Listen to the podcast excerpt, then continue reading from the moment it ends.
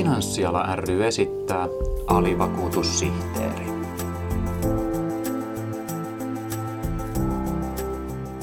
Hyvät kuulijat, tervetuloa alivakuutussihteerin pariin. Minä olen tämän ohjelman nuorempi alivakuutussihteeri Jussi Karhunen. Ja minä olen se ikivanha alivakuutussihteeri Esko Kivisaari. Ikivanha Esko on nyt kovin vaatimattomana tässä näin ja vähättelee senioriteettia. No, jos ikä on kuin saarioisten maksalaatikolla, niin eiköhän silloin ole jo aika vanha. Esko, onko sinulla henkivakuutus? Kyllähän minulla on henkivakuutus ollut oikeastaan koko ikäni. Ehkä sanoisin kuitenkin kahdessa osassa, että on toisaalta se, mikä meillä kaikilla suunnilleen on se työntekijän ryhmähenkivakuutus, mutta sitten toiselta osaltaan on ollut itse otettuna sen ajan, kun on lapsia ja lainaa, kun on suuri vastuu jälkeläisistä erityisesti. Eli otitko siis elämän vai kuoleman varalta tämän vakuutuksen? Kuoleman varalta, kuoleman varalta. Kyllä se ihan mahdollista on tämmöiselle moottorisahaa käyttävälle meikäläiselle. No, en minä sitä moottorisahaa niin paljon käytä, mutta pyöräilen aika paljon ja vaikka kypärä onkin, niin ainahan siinä kaiken näköistä voi sattua. Tänään alivakuutussihteerissä keskustelemme siis henkivakuutuksesta.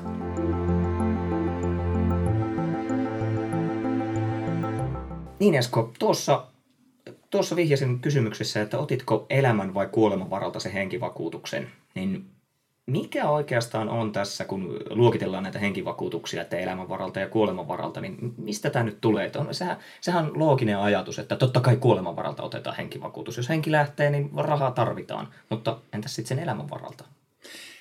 Henkivakuutus on ehkä jopa alku, alkupuolella elämäänsä ollut, alkupuolella historiaa ollut enemmän semmoinen elämänvaravakuutus, että se on ollut yksi tapa säästää.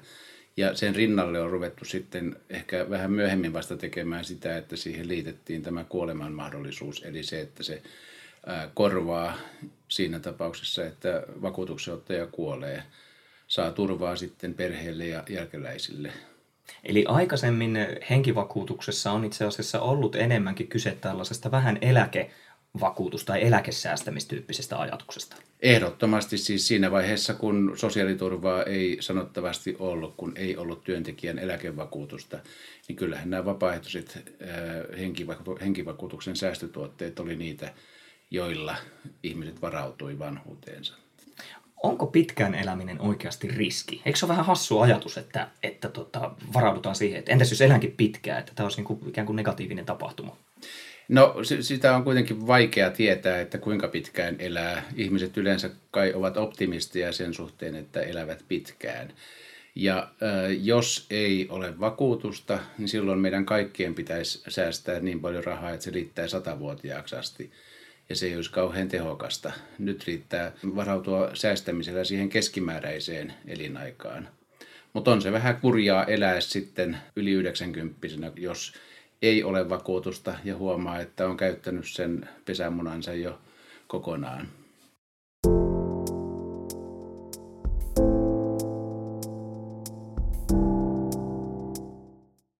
Erilaisia henkivakuutuksen muotoja on tosi monia.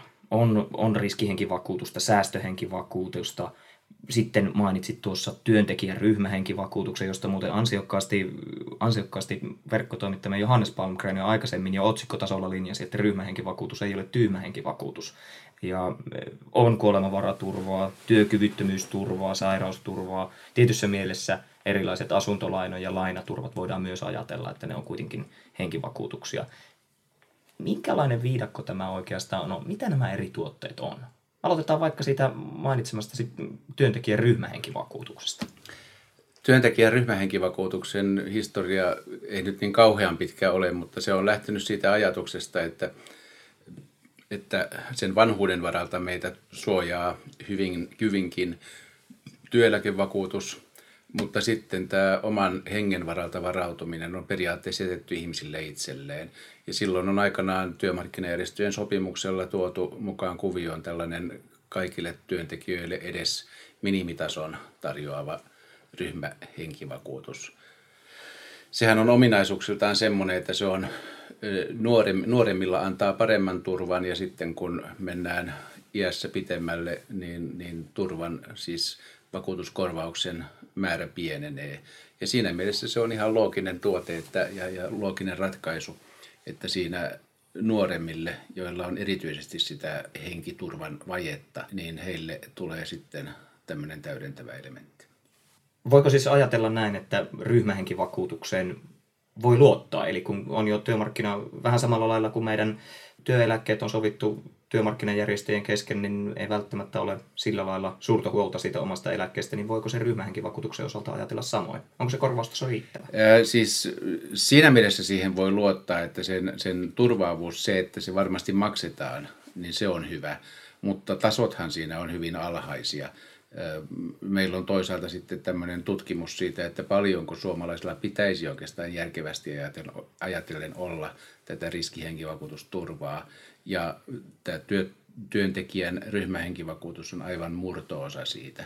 Se antaa pienen, pienen perusmäärän sinne, mutta vähänkin järkevämmän ihmisen pitäisi kuitenkin itse ottaa sitten lisäturvaa. Mikä se sellainen henkivakuutusturvan vaje on? Se oikeastaan tarkoittaa sitä, että mitä nyt tämmöisellä nuoremman perheen vanhemmalla on vastuita, jotka pitäisi sitten kattaa, jos onnettomasti käy.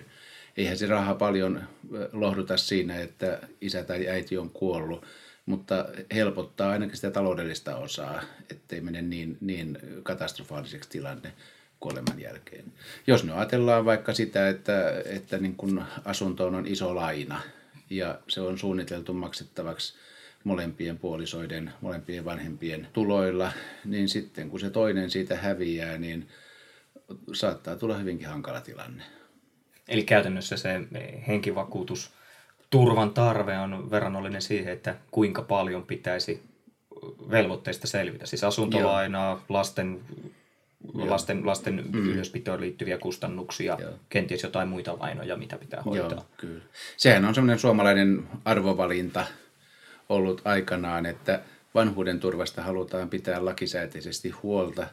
Halutaan tehdä lakisääteinen järjestelmä siihen, että kaikki säästävät vanhuuteen, mutta sitten kyllä pääosa tästä, tästä niin kuin, aktiiviajan riskistä on jätetty kunkin itse kannettavaksi ja siitä sitten tulee tämä, tämä tarve riskihenkivakuutukselle, joka kyllä valitettavan huonosti ymmärretään tällä hetkellä.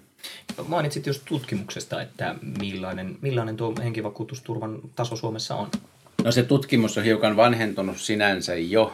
Se tehtiin vuonna 2007 ja siinä tämmöiseksi keskimääräiseksi turvavajeeksi Suomessa havaittiin 126 000 euroa ja, ja kotitalouksissa, nuorten huoltajien kotitalouksissa se oli huomattavasti isompi, eli 230 000 euroa. Nämä on lukuja kymmenen vuoden takaa, mutta ainakaan nämä ei ole tämän pienemmäksi mennyt ajan mittaan, kun sentään ää, jonkun verran rahan arvokin on muuttunut. Ja vai varmaan ajatella, että samalla kun asunnot ovat käyneet huomattavasti paljon kalliimmaksi, niin kuitenkin varmaan keskimääräisellä perheellä se suuri osa tästä henkivakuutusturvavajeista tulee kyllä. asuntolainoista. Joo. Joo. Niin, no näitä muita henkivakuutuksen tyyppejä sitten. Mainittiin tässä sairausturvaa, säästöhenkivakuutusta, riskihenkivakuutusta. Miten niitä voi niin kuin ryhmitellä jotenkin fiksusti? No kyllä minä ennen kaikkea ryhmittelisin niitä, että ovatko ne enemmän säästämiseen painottuvia vai ovatko ne tähän riskiin painottuvia. Et säästäminen tähtää myöhemmässä iässä siihen, että on riittävä säästöpääoma olemassa ja sitten nämä riskituotteet, kuten sairauslaina, ihan kuolemanvaraturva, tähtävät siihen, että jos sattuu vakuutustapahtumaksi kutsuttu asia, eli vakuutusehtojen mukainen sairastuminen ja niin edelleen, niin sitten, sitten korvataan tietty määrä. Että siis näiden eronahan, siis yksi iso ero on, että varsinkin nuoremmille ihmisille nämä riskivakuutukset on hyvin edullisia. Ne ei paljon vaadi säästämistä tai pidättäytymisestä kulutuksesta, että, että saa ihan kunnollisen riskiturvan itselleen. Hmm. Ja säästämistuotteissa, kuten sanottu, niin ajatuksena aina on se, että, että sitten se vakuutusmaksu korkoineen tulee aikanaan palautettavaksi säästösummana.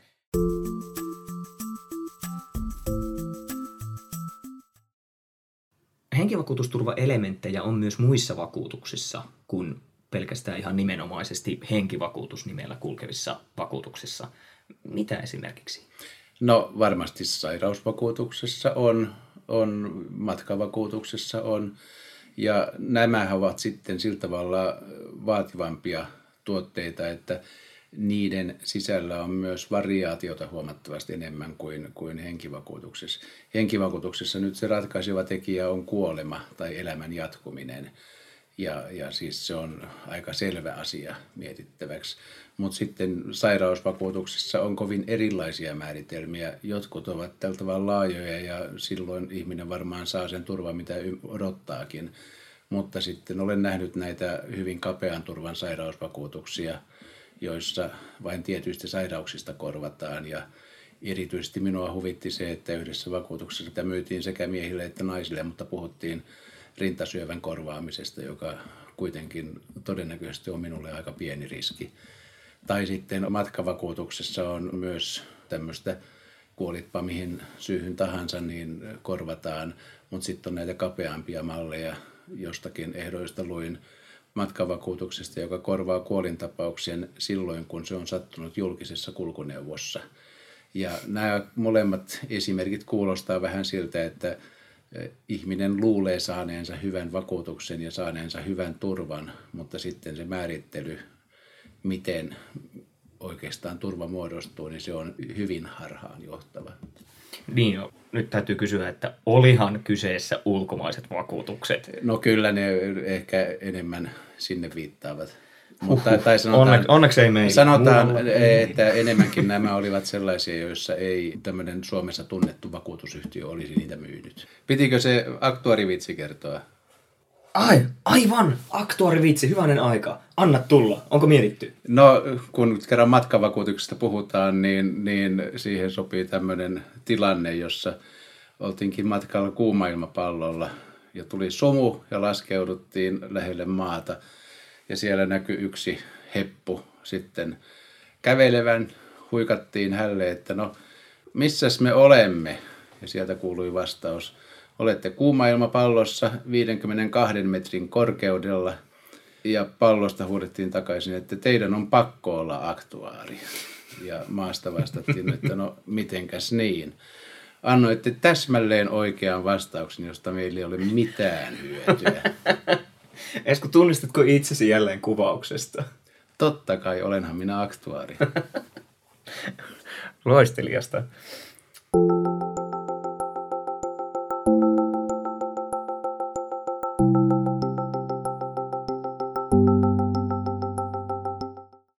Me ollaan nykyaikana ehkä totuttu tämmöiseen ajatukseen, että aina vakuutukseen liittyy se sellainen negatiivinen tapahtuma, yhtäkkinen, äkillinen tapaus, joka sitten korvataan. Ja ehkä tämä säästötuote sitten tässä on jäänyt vähän toisenlaiseen, vähän pikkasen semmoiselle sivuraiteen tasolle. Että onko niissä oikeastaan kyse varsinaisesti vakuutuksesta ollenkaan? Jos ajatellaan, että meillä on kuitenkin paljon sijoitussidonnaisia vakuutuksia, joissa maksetaan rahaa sinne vakuutukseen, mutta itse asiassa sijoitetaankin johonkin tuotteeseen. Se jotenkin kuulostaa enemmän sijoittamiselta kuin vakuuttamiselta. No periaatteessa näissä säästötuotteissa on ehkä kaksi semmoista keskeistä vakuutus, vakuutuselementtiä. Yksi on tietysti se, että, että niillä yleensä tähdetään tulevaan ikään, tulevaan aikaan ja, ja sen aikaisen kulutustarpeen täyttämiseen, joka sitten riippuu esimerkiksi siitä, että kuinka kauan elää. Eli tasoitetaan sitä elinajan keston riskiä. Ja toinen elementti on se, että se sitoo meidät aina niin kuin siihen to- muuhun vakuutettuun porukkaan. Eli kun vakuutus, vakuutussäästäminen eroaa muista säästämislajeista, että se on aina enemmän tai vähemmän kollektiivista. Siinä ollaan yhteisön kanssa tekemisissä ja säästetään muiden kanssa sillä sopimuksella, että – toiset kuolevat ja, ja, ja näiltä vapautuva säästösumma tulee niiden hyväksi, jotka elävät pitempään. Mutta siinäkin siis saadaan pienemmällä säästöpanoksella niille, jotka elävät pitkään ja tarvitsevat sitä tulevaa kuluttamisen mahdollisuutta, niin saadaan niille pienemmällä säästösummalla aikaiseksi tuleva turva. Eikö tämä kuitenkin osittain pikkasen hämärretty siinä suhteessa, että jos ne on suoraan säästö- tai sijoitustuotteisiin sidonnaisia tai jonkun kohdeetuuden kehitykseen, vaikkapa johonkin osakekoriin tai muuhun vastaavaan, niin sehän ei ole enää ihan niin, sehän on pikkasen suoremmin sitten kuitenkin siihen kohdeetuuden arvoon liittyvää kehitystä, eikä niinkään pelkästään sitä kollektiivista vastuunjakoa. No nyt kyllä nuorempi alivakuutussihteeri osoittaa huomattavaa älykkyyttä tekemällä tämän vertauksen tässä. Kyllä tämä ihan pitää paikkansa ensinnäkin ja jälleen niin kuin se, että miten sitä on, on siirretty tämmöiseen yksilöllisempään suuntaan on, on toisaalta, että ei niinkään säästetä eläkettä tulevaisuuteen, vaan säästetään niin kuin kertasumma tai, tai joku lyhytaikainen eläke, jolloin kuolevuus siellä vähemmän vaikuttaa. Ja toinen asia sitten, että, että usein ne on, on, on sidottu esimerkiksi rahasto-osuuksiin niiden säästämissumman kehitys, jolloin siitä se kollektiivisuus puuttuu. Mutta nämä on siellä välimaastossa ehkä, välimaastossa äh, tämmöisen vanhan tyyppisen henkivakuutuksen ja, ja sitten ihan puhtaan sijoituksen välissä. Mutta mitään ää, äh, henkivakuutussäästämistuotetta ei kuitenkaan voi tehdä ihan samanlaiseksi kuin sijoitustuotetta. Tämä henkivakuutuksen eetos on ehkä muuttunutkin aika paljon tässä vuosikymmenten saatossa. Että mainitsit, että tuossa ollaan menty tällaiseen yksilöllisempään aikaan tietyssä, tietyssä mielessä, ää, mutta että ne on olleet kuitenkin vuosikymmenten saatossa hyvin erityyppisiä nämä, kuinka, kuinka tähän vakuuttamiseen on, on suhtauduttu ja millä lailla, millä lailla siihen on millä lailla siitä on ajateltu ja kuinka niitä on myöskin markkinoitu. Mä luen täältä tämmöisen yhden lainauksen juuri edesmenneen Suomi henkivakuutusyhtiö markkinointimateriaalista 50-luvulta. Onko sinun miehelläsi henkivakuutusta? Sen ottaminen on epäilemättä niitä velvollisuuksia, jotka hänen on täytettävä sinua ja lapsianne kohtaan. Mutta sinun velvollisuutesi on huolehtia siitä, että näin todellakin on tapahtunut. Se kuuluu jo luonnolliseen ja välttämättömään vastuuntuntoon. Älä pidä tätä tunkeilevana kysymyksenä, äläkä anna minkään väärän hienotunteisuuden estää sinua ottamasta tästä asiasta selkoa. Avioliittoon ei vain vaadita rakkautta, vaan onnen edellytyksenä on myöskin yhteisesti suunniteltu turvattu tulevaisuus. Muista sitä paitsi, et suinkaan tee tätä kysymystä yksinomaan itsesi vuoksi, vaan myöskin ja ennen kaikkea lastenne vuoksi, pienokaisten, jotka ovat teille rakkainta maailmassa ja joiden hennoissa käsissä on tämän maan tulevaisuus. Aikamoista paatoksellisuutta, Esko. Kyllähän siis niin kuin henkivakuutus ja, ja vakuutustoiminta yleensä, se oli hyvin pitkään historiassa semmoista enemmänkin aatteellista toimintaa kuin bisnestä. Et siinä siis ensinnäkin voi sanoa, että henkivakuutus liitettiin muihin aatteisiin. Oli erikseen työväellä omat vakuutusmuotonsa – ja sitten oli porvaristolla omat vakuutusmuotonsa ja yhtiönsä. Itse asiassa tässä meidän maamme historiassa, kun, kun kaksi isoa tekijää aikanaan henkivakuutuksessa olivat Suomi ja Salama, niin ne olivat lähinnä ei niinkään tällä vasen oikea akselistolla jakautuneet noin, vaan, vaan nuorsuomalais, vanhasuomalais linjalla jakautuneet eri, eri tahoihin. Mutta joka tapauksessa näillä ja, ja tämä nimenomaan oli aikaa ennen nykyistä sosiaaliturvaa ja nykyistä suomalaista hyvinvointivaltiota, niin näillä, kun, kun varautuminen oli kunkin ihmisen omalla vastuulla, niin näitä koetettiin sitten tuoda kaikille tiettäväksi, että pitäisi huolehtia asioistaan. Niissä ajatuksena oli, ja, ja sekin sopi hyvin siihen aatteellisuuden maailmaan, että korostettiin sitä, että, tämä, että vakuutuksessa oli kyse siitä riskin jakamisesta yhteisön, riskin jakamisesta kavereiden kanssa, jotta, jotta niin kuin pystyttiin oma ja, ja oman, omien lasten turva huolehtimaan. Mitähän siinä on oikeastaan sitten tapahtunut, kun jotenkin kauhean harvoin, jos, jos nyt sattuu ihmisten kanssa joskus jotain vakuutusta, vakuutus tulemaan puheeksi, niin kauhean harvoin esille nousee sen tyyppinen ajatus, että tässä jotenkin yhdessä jaettaisiin riskiä tai vähän niin kuin porukalla otettaisiin tätä huonoa onnen sattumista jonkun kohdalle porukalla kantaakseen. Pikemminkin se aina nähdään yhtenä liiketoimintana muiden joukossa, mutta että missä välissä tämä on oikeastaan muuttunut tähän suuntaan? Tässä on varmaan hirveän monta erilaista tekijää. Yksi, ja, ja voi sanoa iso tekijä on se, että niin paljon hyvää kuin tämä sosiaaliturvamme ja hyvinvointivaltiomme on tuonut, niin, tai hyvinvointiyhteiskunta on tuonut, niin samalla se on, on ikään kuin etäännyttänyt ihmiset siitä riskin jakamisesta. Tulee enemmän semmoinen mieli, että kun, kun minä olen veroni maksanut, niin minulla on oikeus parhaisiin mahdollisiin palveluihin. Ja, ja tulee tämä, tämä niin kuin etääntyy siitä normaalista ajattelusta tämä lainkaan väheksymättä sitä, mitä, mitä paljon hyvää tämä hyvinvointiyhteiskunta meille tuottaa. Mutta sitten toinen puoli on, asia on varmasti se, että osin varsinkin sosiaaliturvan rakentamisen yhteydessä esiintyi mielipiteitä, että tämä yksityinen varautuminen ja yksityinen henkivakuutus ikään kuin vähensi sen julkisen ja lakisääteisen uskottavuutta ja söi tukea siltä. Ja sitten oli ihan tämmöistä niin kuin osin arvoista ja politiikasta riippuvaa epäilystä, että tämä, että, tai, tai väitteitä jopa, että aika on ajanut tämän vanhan turvan ohitse. Se valitettava puolihan tässä on, että meillä kuitenkin yhteiskunnan nykyisestä turvasta huolimatta on aika runsaasti kaikenlaisia alueita ja aukkoja, jossa olemme itse vastuussa – turvamme järjestämisestä. Että puhumme tässä riskihenkivakuutuksesta, jossa lakisääteistä turvaa ei ole ja se työntekijöiden ryhmähenkivakuutuksen tarjoama turvakin on aika vähäinen. Ja muitakin alueita on, kotivakuutuksenhan ottaminen on jokaiselle meille itselle omalla vastuulla.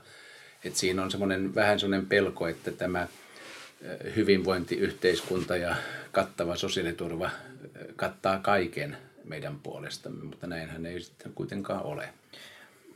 Voisiko se oikeastaan tämä vanha eetos tietyssä mielessä palata? Miten arvioit sen? Kun mä nyt luen tätä edellistä tätä mainosta 50-luvulta, niin okei, se on ehkä pikkasen paatoksellisen olosta näin nyky, nykymaailmaan nähden, mutta toisaalta sitten taas ne sen ajatukset siellä taustalla, että sitä on tietyssä mielessä ehkä vastuussa läheisilleen tai että voisi jollakin lailla tehdä itsekin jotakin oman ja muiden läheistensä turvaksi, niin en, mä näkisi ollenkaan, että sellaiset ajatukset olisi jotenkin vanhanaikaisia tai miksei niitä voisi yhtä lailla yhtiöt markkinoinnissaan käyttää.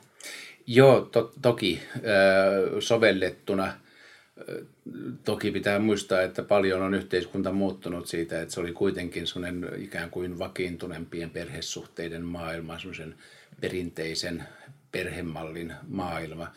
Et jos ajattelee nyt tätä nykyistä maailmaa, niin, niin kyllä tässä on tiety, tietynlaista haastetta tehdä sitten niitä malleja ja tuotteita, joilla sitä riskiä nykyään jaetaan. Mutta kyllä minä olen niin pitkälle vakuutusihminen, että ajattelen, että kyllä sille pitäisi paljon olla, enemmän olla tilaa kuin mitä tällä hetkellä on tilanne.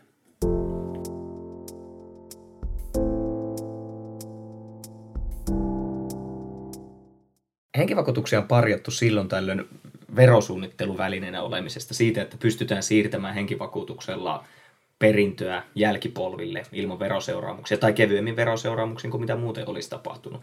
Miltä nämä syytykset sinusta kuulostavat? Ne on varmasti minusta ainakin aikansa eläneitä, että näitä erilaisia keinoja on joka tapauksessa tukittu ja mahdollisuuksia siihen. Mä luulen, että se ei kuitenkaan ole eh, ikään kuin eh, paras mahdollinen tekniikka, jos haluaa veroja välttää nykyään. Että eh, saa mennä vähän niin kuin muille markkinoille ehkä ennemmin sitten. Vähän pidetään, sinä, pidetään ne pois nämä veronkiertovinkit tästä, joo. tästä blogista. Minulta ei veronkiertovinkkejä yleensäkään saa, mutta tota, en, en myisi vakuutuksia enkä oikeastaan mitään muitakaan mitä finanssituotteita veronkierto tai perintöveron välttely tarkoituksissa. Mutta hiukan valitettavaa on, kun puhun tässä riskiturvasta ja nuorista perheistä, että se mitä sitten tehdään vanhempien ihmisten säästövakuutusten perintöjärjestelyjen osalta, niin se iskee siihen, miten nuoren perheen pitää varautua. Niin tässähän, tässä eikö ollut tämä, tämä lakimuutos, jonka myötä henkivakuutusten Joo. korvaukset muuttuivat verolliseksi, Kyllä, ne eivät enää ole verovapaita Joo. tiettyynkään rajaan asti. Eli siinä mielessä tämä elementti, että pystyisi Joo, järjestelemään. se on aikansa elänyt. Kyllä, kyllä, siinä mielessä. Mutta tietysti sitten näin, että siinä osuttiin yhtä lailla myös näihin perheisiin, joilla ei ole tätä, tätä ajatusta. Kyllä, joo, ja heidän tarvettaan varautua henkivakuutuksella kasvatettiin. Hmm. Tämä on, tämä on selvästi tämä vakuutus ollut tällaista todella, todella aatteellista toimintaa, niin kuin tuolta aiemmasta, aiemmasta lainauksesta jo todettiin näistä mainosmateriaaleista ja muista. Tästä selvästi yhtenä esimerkkinä on tällainen kuin vakuutusmiesten marssi, mistä lienee, miltä vuosikymmeniltä sitten peräisi onkaan, liekö itsenäisyyden ajoilta vai mistä. Mutta tota, siis, siis uskomaton, uskomaton pätkä ja tiu, tiukkaa, tiukkaa asiaa vaku, vakuutusmiesten tällaisesta sisäistä hengen ja tunteen palosta. Esko, mikä on sinun suosikkisäkeistösi tästä vakuutusmiesten marssista? No tämä on tietysti kokonaisuudessaan aivan uskomaton teos ja toivottavasti saamme sen vielä – esitetty, esitettyyn muotoonkin jossain vaiheessa. Niitä on mainittava tässä välissä, että valitettavasti sitä ei ole saatavilla tällä hetkellä äänitteinä, ei YouTubesta eikä muustakaan, mutta, mutta kenties Esko musiikkimiehenä jossain vaiheessa vielä löytää sopi, sopivan orkesterin tai kuoron ympärille ja voi sitten tulkita vakuutusmiesten marssin ihan näin äänityksenä. Joo. Eiköhän tämä Ruoholahden raittilta mieslaulajilta vielä tule onnistumaan jossain vaiheessa. Lupaamme esittää tämän kappaleen kyllä sitten alivakuutussihteerissä heti, kun se saadaan purkitettua. No siis tämähän on, kuvastaa sitä aatte, aatteen paloa, joka ei vain vakuutuksissa, vaan varmaan muuallakin, mutta ehkä erityisesti vakuutuksissa silloin oli mukana. Ja täällä on näitä ö, hyviä säkeistöjä, kuten henkivakuutuksen säkeistö, kuolo uhkaa viikateillaan, vaikket vielä huomaakaan. Alle mullan pian sun siirtää, nimen ylle ristin piirtää, vakuuttaos aikanaan, tafyr sekringen itid. Vakuuttaos aikanaan. Tässä on kyllä, tässä on ehdottomasti tällaista opittavaa nykyisinkin. Mit, mitä näet Esko, että minkä, minkä verran näitä tätä vakuutusmiesten marssia hoilataan ylipäänsä nykyisin näissä va- vakuutusmiesten ja naisten kokouksissa ja muissa? Vieläkö, vieläkö yhtiöissä tunteen palo vahvana? Kyllä tämä on enemmän semmoinen kuriositeetti ollut, että jotkut tietävät tämän olemassaolon ja aina ajan mitta, aika, aina toisinaan se sitten putkahtaa esiin jossain. Niin jotenkin se vähän vaikuttaa siltä, että enemmänkin niin kuin vakuutusalan ihmisiä pidetään bisnesmiehinä kuin tämmöisinä mm. suurina, suurina aatteen sotureina. No joo, mutta pitää muistaa, että vakuutus on aina kollektiivista riskin jakamista. Ja vaikka sitä tehdäänkin bisneksenä, niin sitten on varmasti hyvät puolensa myös siinä, että sitä tehdään tehokkaammin kuin tuona aatteellisena aikana, pienemmin kustannuksin ja silloin saadaan, saadaan parempi turva ihmisille alhaisemmalla vakuutusmaksulla. Mutta kuitenkin siis eihän vakuutus missään muodossaan ole mahdollista, ellei siinä synny sitä kollektiivia, joka jakaa riskiä keskenään. Vakuutusta ei voi ajatella, että siinä olisi vain, vain myyty tuote, vaan kyllä siinä on aina tämä riskin jakamisen elementti mukana. Näin. Tämä oli alivakuutussihteeri. Käsittelimme henkivakuutusta ensi kerralla käsittelemme jotain muuta. Alivakuutussihteeri on Finanssiala ryn podcast, joka sisältää tiukkaa asiaa vakuuttamisen maailmasta. Voit ehdottaa aiheita ja antaa palautetta Twitterissä hashtagillä alivakuutussihteeri tai lähettää sähköpostia osoitteeseen viestintä at finanssiala.fi.